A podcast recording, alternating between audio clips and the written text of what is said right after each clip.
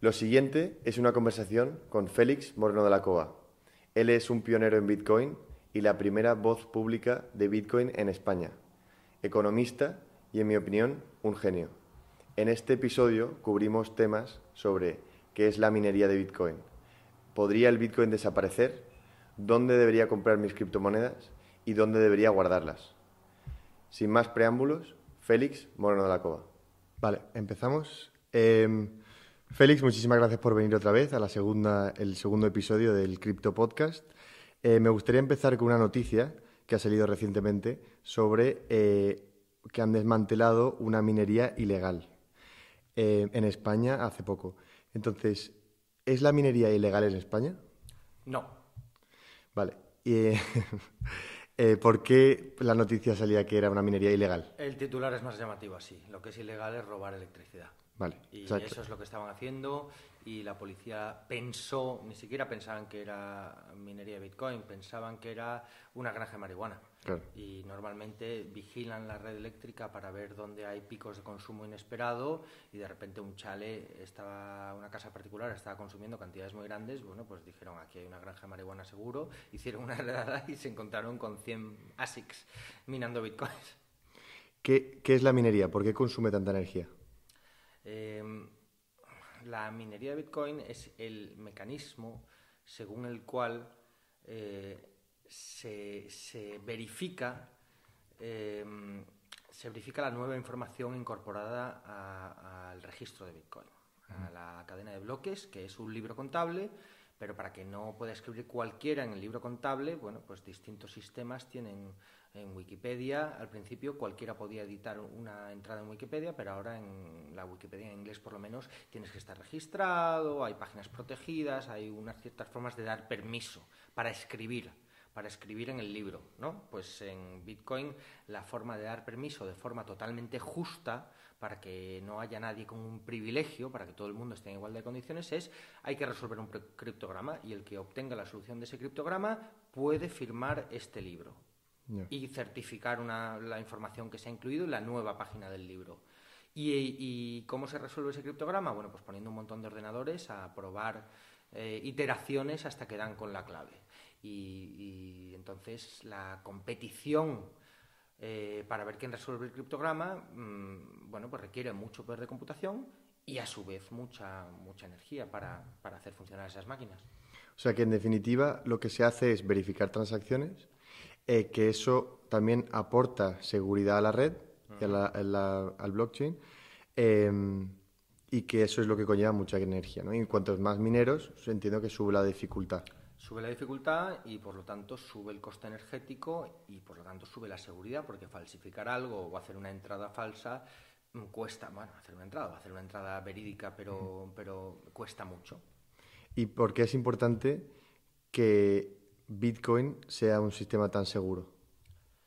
Mm, bueno, si en todos los sistemas de contabilidad y especialmente todos los sistemas de registro públicos eh, requieren seguridad, pues para, sobre todo en los que se asigna propiedad. Piensa, por ejemplo, en el registro de propiedad en España. En España solo un registrador notario puede iniciar una entrada en el registro que cambie la titularidad. Si cualquiera pudiera hacerlo, bueno, pues una casa que está a tu nombre, al día siguiente llega alguien y la pone al suyo. Y en Bitcoin, como estamos tratando de información, pero sobre todo información que representa propiedad, o más bien en Bitcoin es información que es propiedad. Bitcoin es muy importante que las entradas en el registro se hagan de forma segura porque esas entradas transmiten la propiedad. Y por lo tanto, si, si fueran fáciles de hacer, cualquiera podría autoasignarse propiedad. Y dicen ahora, hablan mucho de que es malo para el medio ambiente, que todo ese consumo es malo y lo hacen en una forma muy oscura para ganar dinero, de forma individualista, tal. Hmm. ¿Es malo para el medio ambiente?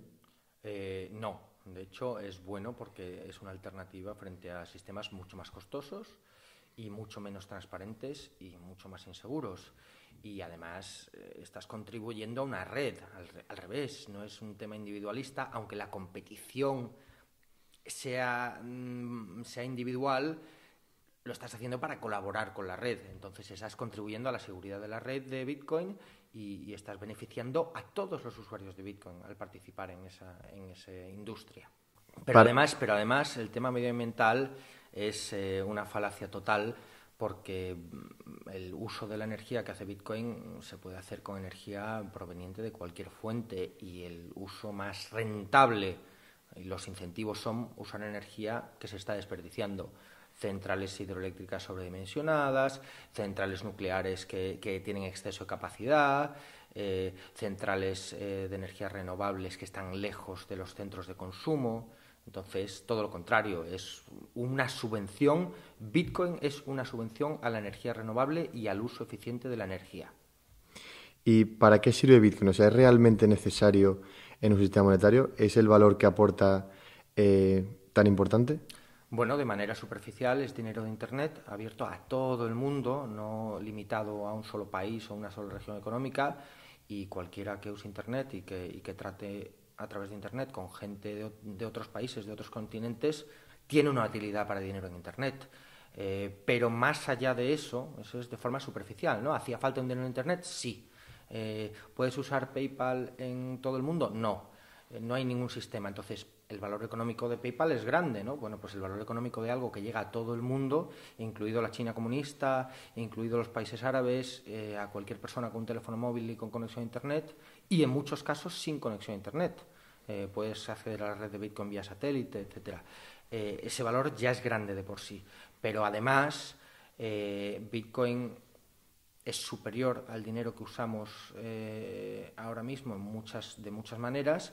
Es un dinero más transparente, más igualitario, más, más con unas reglas iguales para todo el mundo y, ese valor y, y más estable en el sentido de que se conocen eh, se conocen todas las características de la red y todo el mundo las conoce, cosa que no pasa con el dinero, con los euros o con los dólares, que al final eh, hay unos bancos centrales controlados por unas pocas personas que manejan el cotarro y que privilegian a unos frente a otros. Entonces, el valor de un, de un dinero estable, eh, que funcione en todo el mundo, al que todo el mundo tenga acceso, es muy grande. Sí, creo que el Fondo Monetario Internacional que decía hace unos años que hay unas 2,5 billones de personas sin acceso a bancos que funcionan con cash. Eh, bueno, el famoso dicho de banking the unbanked, ¿no? que se dice mucho en Bitcoin. Em, ahora, últimamente se habla mucho de una, una, inflación, una inflación que viene, eh, hay unos tipos de interés bajísimos. ¿Es Bitcoin un valor refugio? Mm, frente, frente a la incompetencia de los bancos centrales, por supuesto, es de los pocos valores refugio que hay, porque es de las pocas cosas que es independiente de la política monetaria. Eh, tú te metes en renta fija, no, pues la renta fija depende de los tipos de interés que marque la Fed o que marque el Banco Central Europeo. Tú te metes en bolsa, no, porque las empresas se están financiando en esos mercados, están muy conectadas y entonces si hay una crisis, eh, pues lo vimos en la, en la crisis de 2008 si hay una crisis inmobiliaria, pues curiosamente el inmobiliario afectó a la renta fija, afectó a la renta variable, cayó la bolsa, cayeron los bonos, eh, hubo grandes fluctuaciones en las divisas y, siempre con los bancos centrales de en medio intentando corregir mm, los problemas causados por ellos mismos. Eh, haciendo más de lo mismo o intentando hacer lo contrario de forma muy, muy imprevisible. Y Bitcoin no tiene esa imprevisibilidad. ¿Puede fluctuar el precio? Sí, pero las condiciones de base eh, son independientes de la política monetaria, o, o, digámoslo de otra forma, tienen su propia política monetaria predeterminada y por lo tanto es de los pocos refugios que hay. El otro refugio que hay eh, más o menos útil frente a, frente a una crisis monetaria eh, es el oro. ¿Por qué? Porque al final es algo físico que tiene, que tiene mm, una cierta independencia que no se lo pueden inventar pero aún así, como la mayoría del oro que hay en el mundo está controlado y en las reservas de los bancos centrales, eh, es, también depende un poco de ellos. Entonces, si, imagínate que hay una crisis de deuda americana y, se hunde el bono americano, la Reserva Federal, la Reserva Federal no, el Departamento del Tesoro de Estados Unidos tiene mucho oro. ¿Podrían vender oro para hacer frente a la caída de su deuda? Y, si venden oro, bueno, pues entonces como efecto secundario de la crisis, el oro caería también. a corto plazo. Luego a largo plazo tampoco tienen tanto que vender y se les acabaría y entonces subiría y alguien se lo estaría comprando. Pero Bitcoin es aún más independiente que el oro en ese aspecto. Em, bueno, de la gente que un poco oye de Bitcoin a medias y que no está muy metida en el tema, eh, lo ve como una moneda digital, que lo es, eh, pero siempre dice, oye, voy a invertir mi dinero en una, una cosa que no tiene ningún tipo de mm, entidad detrás, ¿puede desaparecer? En teoría sí, pero cada vez es más difícil. ¿Qué tendría que pasar para que Bitcoin desaparezca de un día para otro? Bueno, uno de los escenarios que se plantean mm, sería el mismo escenario que acabaría con Internet, ¿no? Que hubiese un pulso electromagnético por llamaradas solares o por algo del estilo que, apagase todo, toda la electrónica del mundo. Eso podría pasar. Es verdad que Bitcoin puede salvaguardarse en medios físicos y, podría eh, volver a empezar incluso antes que el resto de Internet. Es decir, imagínate que hay, pues, que sé, una guerra nuclear Internet se inventó para sobrevivir a, una guerra nuclear. Internet se inventó para cómo repartimos los datos y los nodos para que si cae un centro importante siga sobreviviendo la red. Bueno, pues Bitcoin se ha inventado para sobrevivir no solo a eso, sino más. Y hay quien habla del Ragnarok Proofing, ¿no? Que cómo hacemos que Bitcoin sobreviva a la civilización. Pero bueno, pero en teoría podría desaparecer, pero las probabilidades de que desaparezca eh, van bajando a medida que sobrevive un día más, a medida que está más distribuido en más nodos, a medida que la red es usada por más gente.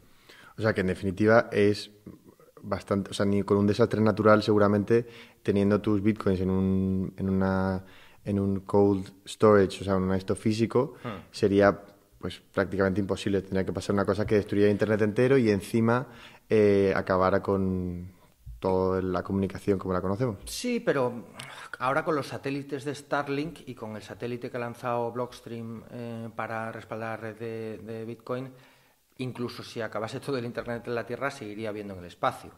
Entonces, eh, lo que sí es verdad, por, por, darle un poco de crédito a ese argumento de que desaparezca, es que si tú te quedas sin conexión a Internet, pues vas a tener muchos problemas para usar la red de Bitcoin. Entonces, hay todavía muchos sitios donde hay poca cobertura de datos y hay muchos sitios donde, donde es más fácil, pues a lo mejor es más fácil ir con una pepita de oro al comerciante que, que, ir con un móvil con conexión a Internet, pero eso cada vez va a ser más, más raro. Sí, bueno, pero también, solamente por yo también aclarar, eh, si incluso se va a internet, se va todo, hay una llamarada solar, lo que sea, eh, mis bitcoins seguirían estando seguros. O sea, en lo que yo no tendría acceso a ellos, a lo mejor, pero, pero, en cuanto volviera todo a la normalidad, yo volvería a tener acceso.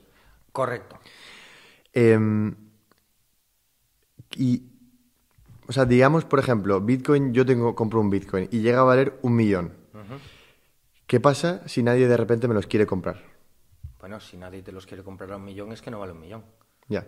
Mm, lo intentas vender a 999.000 y lo intentas vender a 998.000 y vas bajando y si no es que no, vale eso. Y, bueno, y al principio había pocos sitios donde se podía comprar y vender, pero ahora hay cientos de casas de cambio, exchanges, hay miles y miles de cajeros de Bitcoin por el mundo, hay exchanges descentralizados como BISC, hay páginas web de intercambio P2P como Local Bitcoins, como Paxful, como, bueno, un montón. Entonces, la cantidad de sitios donde puedes eh, comprar y vender Bitcoin cada vez son más.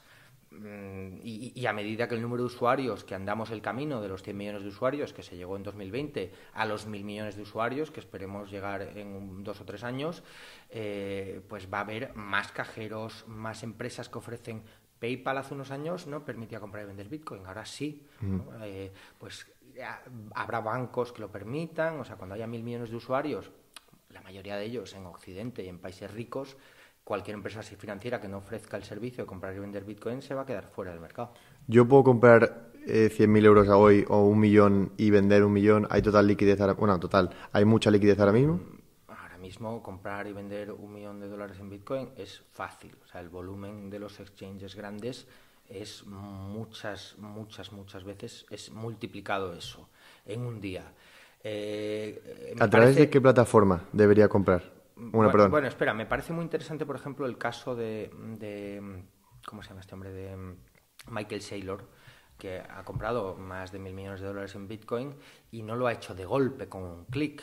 se ha puesto de acuerdo con, varios ingenieros para hacer un bot que fuese comprando pues cada 10 minutos, cada 5 minutos, cada minuto. Entonces, pues así consigue en teoría mejor precio. Hmm. Si, tú, si tú de repente pones una orden a mercado, bueno, entiendes la diferencia entre una orden limitada y una orden a mercado, ¿no? Una orden a mercado es eh, compro al precio que me pongan. Una orden limitada es compro hasta este precio definido. Y si no me ofrecen más, pues ahí se queda la orden hasta que me la tomen. Entonces, eh, lo puedes hacer con más o menos cuidado, pero, pero si quieres comprar 100.000 euros, pues hoy en día en un exchange grande lo compras a mercado. Si quieres comprar 1.000, es que en cualquier lado con un clic. Y si quieres comprar un millón, bueno, pues trabaja un poco la orden, habla con alguien que tenga experiencia, pero vamos, no te va a cambiar mucho el precio, incluso si compras ese mercado. Vale, yo no sé nada de Bitcoin, pero escucho ahora este podcast y digo, bueno, pues me divierte, me, voy, a voy a invertir algo en Bitcoin. Eh, ¿A través de qué plataforma debería comprar? Hay una curva de aprendizaje. Yo no le recomiendo a, lo mismo a alguien que es absolutamente novato que a alguien que ya tiene un poquito más experiencia. Yo siempre le recomiendo a la gente que los primeros 100 euros o lo que sea que compre en Bitcoin, la primera cantidad pequeña que experimente con alguna plataforma fácil de usar, que se pueda descargar en el móvil. Bueno, pues hay grandes empresas como Coinbase que permiten comprar con mucha facilidad, más caro, mm, con un poco menos de libertad, pero a cambio de eso te dan la facilidad. Mm, pero cuando se aprende un poquito, yo siempre recomiendo a la gente intentar ir a las plataformas descentralizadas, especialmente recomiendo BISC, porque es una plataforma que no solo te permite mantener el control total de tus datos, privacidad, y de tus bitcoins también, que al final son, son datos, es información. Entonces, eh, merece la pena hacer el esfuerzo de aprender a usar plataformas descentralizadas. Y una vez compre mis bitcoins, sea en Coinbase, un exchange centralizado, o BISC, un exchange descentralizado, ¿debería luego guardarlos ahí o pasarlos a un wallet que no sea un exchange? La seguridad va en función de la cantidad. Mm, si tú tienes 10 eh, euros, no los tratas con el mismo cuidado, un billete de 10 euros, de lo que tratarías un billete de 500. Mm, o sea, el, el, riesgo del billete de 10 euros se te vaya a la, lavadora es mucho mayor, pero bueno, porque también tienes menos que perder que, que un maletín lleno de dinero.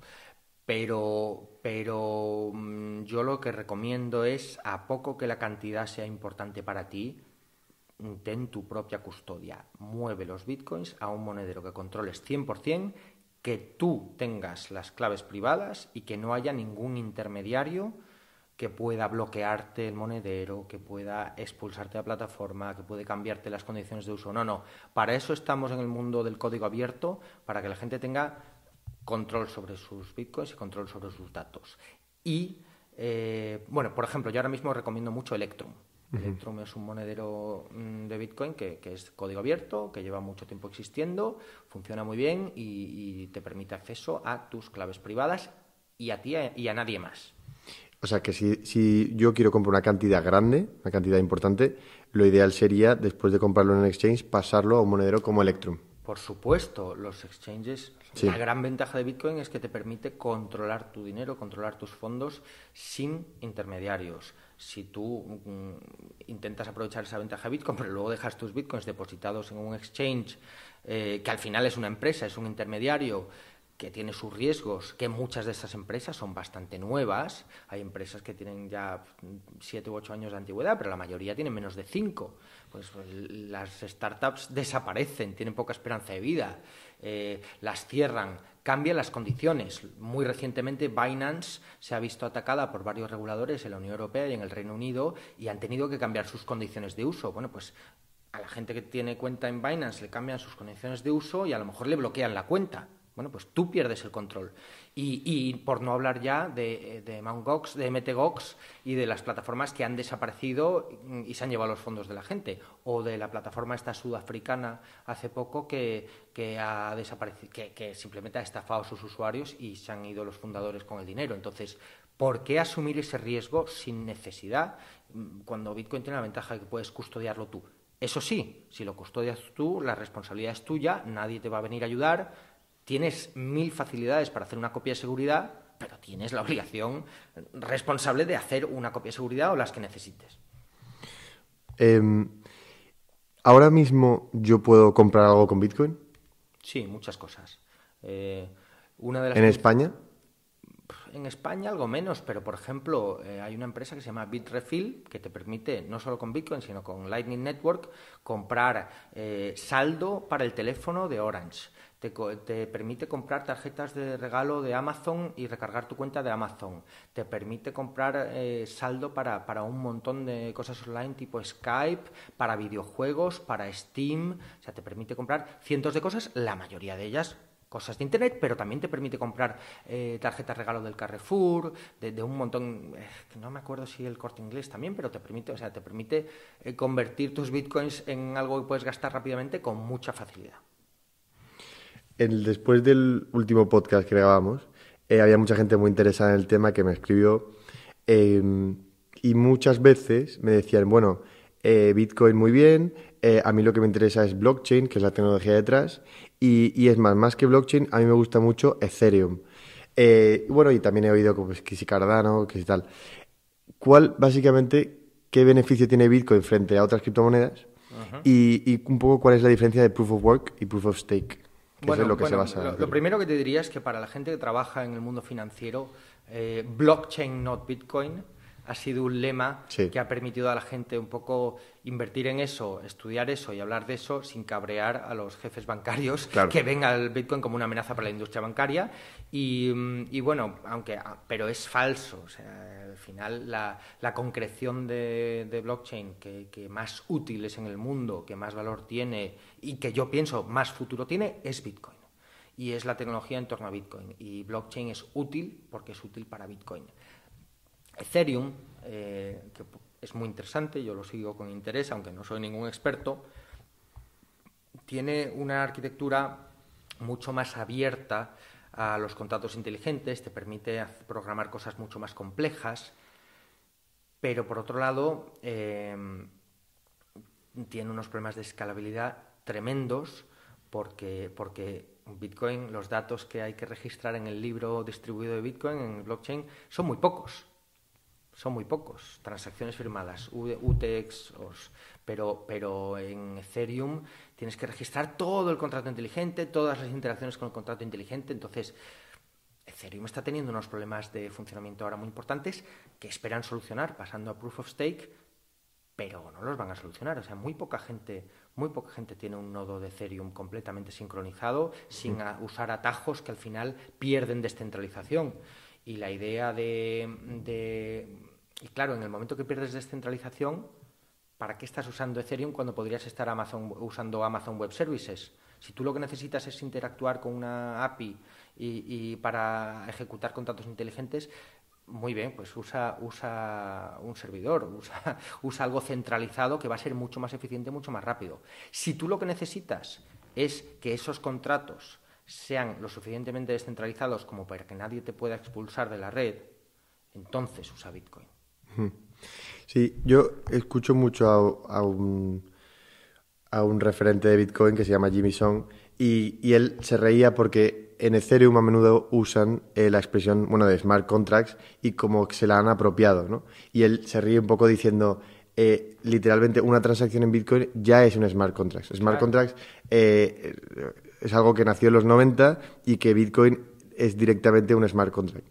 Em, y luego también eh, Bueno, sí, sí, pero es verdad que, a muchos nos gustaría ver contratos inteligentes más complejos. Y en Bitcoin, poco a poco, Lightning Network ya es un ejemplo de uso de contratos inteligentes, mucho más avanzado. Y, ahora con Taproot, que ha sido la mejora que se le ha hecho a Bitcoin hace muy poco, hace unos meses, y que todavía no se está implementando del todo, pero eso en teoría va a permitir smart contracts mucho más avanzados en Bitcoin, eh, sin perder compatibilidad hacia atrás y sin perder la resiliencia y la descentralización que tiene Bitcoin. Entonces, a mí no me molesta, a mí no me molesta Ethereum, creo que es un campo de pruebas muy interesante y que está demostrando muchas cosas que va a poder hacer Bitcoin en el futuro. Exacto. Y, yo no soy, soy maximalista porque pienso que Bitcoin va a ser dominante durante mucho tiempo.